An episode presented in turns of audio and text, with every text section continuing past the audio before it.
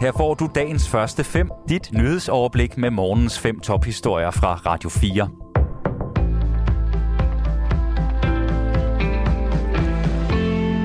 Det er fredag den 10. juni. Mit navn er Thomas Sand.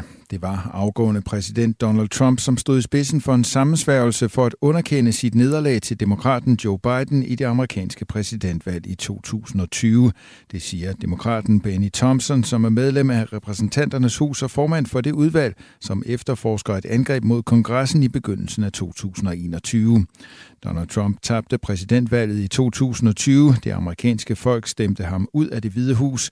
Det skyldtes ikke snyd i systemet, det skyldtes ikke valgsvindel, siger Thompson. Udvalget, som er nedsat til efterforskningen, består overvejende af demokrater. Oprøret skete kort efter, at Donald Trump igen havde proklameret sig selv som den sande vinder af det amerikanske præsidentvalg, noget som flere af hans rådgivere, heriblandt tidligere justitsminister William Barr, havde pure afvist som galmandssnak. Selv Trumps datter Ivanka Trump har sagt, at hun stolede på Barrs forklaring. I skal slås som bare fanden, lød opfordringen fra Donald Trump til de mange demonstranter. Efterfølgende lykkedes det demonstranterne at trænge ind i kongresbygningen. Hundredvis af politibetjente kom til skade, mens en mistede livet i optøjerne. I at fem mennesker mistede livet under hændelsen. De hidtidige undersøgelser tyder altså på, at det er Trump, som står bag den farlige hændelse, konkluderer udvalget. Radikale Venstres leder Sofie Karsten Nielsen truer med at trække støtten til regeringen og statsminister Mette Frederiksen inden et valg, hvis den model for at sende asylansøgere til Rwanda, der lige nu er på tegnebrættet, bliver ført ud i livet. Det sker i et interview med Jyllandsposten.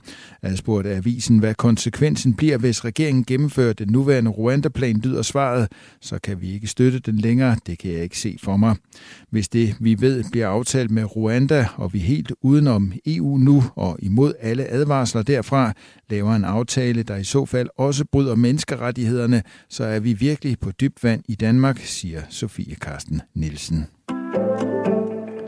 Det er med al sandsynlighed en del af et politisk spil, at to britter og en marokkaner er idømt dødstraffe ved en domstol i udbryderregionen Folkerepubliken Donetsk. Det vurderer Kenneth Øenslæger Bul, der er militærforsker ved Forsvarsakademiet og uddannet jurist. Han forsker blandt andet i humanitær folkeret. Min tanke er, at det er en politisk dom, og at russerne sandsynligvis vil bruge det i et større forhandlingsspil, som drejer sig om at få udvekslet soldater med for eksempel Ukraine, siger han. Britterne Aiden Aslin og Sean Pinner og marokkaneren Brahim Sadoun er blevet kendt skyldige i aktiviteter som legesoldater og i at udføre handlinger, der har til formål at overtage magten og vælte forfatningsordenen i Donetsk. De danske myndigheder har købt coronaudstyr for 13 milliarder, alt sammen uden at købene har været i udbud, det skriver politikken. Tallet fremgår af et skriftligt svar fra justitsminister Mathias Tesfaye til Folketingets epidemiudvalg og Venstres sundhedsordfører Martin Gertsen. Og det høje tal er alarmerende, det mener professor i sundhedsøkonomi Jes Søgaard, som siger til avisen, at der er tale om et ekstraordinært stort beløb. Han vurderer, at myndighederne ved at undlade et udbud har spildt et beløb, der svarer til hele den pulje, som Folketinget har afsat til anlæg af nye nærhospitaler de næste 5-6 år.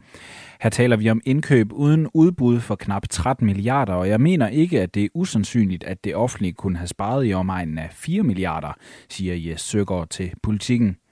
Justitsminister Mathias Tesfaye skriver i et svar til politikken, at det vil være forkert ikke at inddrage læring af coronapandemien. Og det gælder selvfølgelig også de mange indkøb, der er foretaget som en del af håndteringen af pandemien.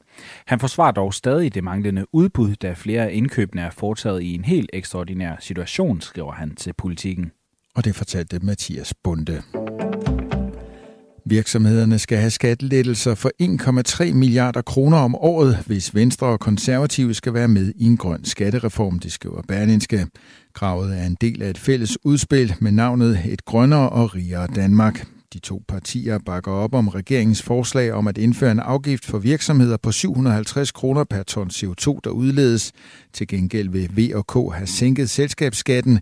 De mener nemlig, at regeringens udspil betyder, at skatten samlet set stiger, og at virksomhedernes konkurrenceevne dermed forringes.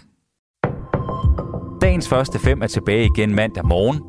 Hvis du har brug for en nyhedsopdatering inden da, kan du altid fange os i radioen, på nettet og i vores app. Vi høres ved til dagens første fem fra Radio 4.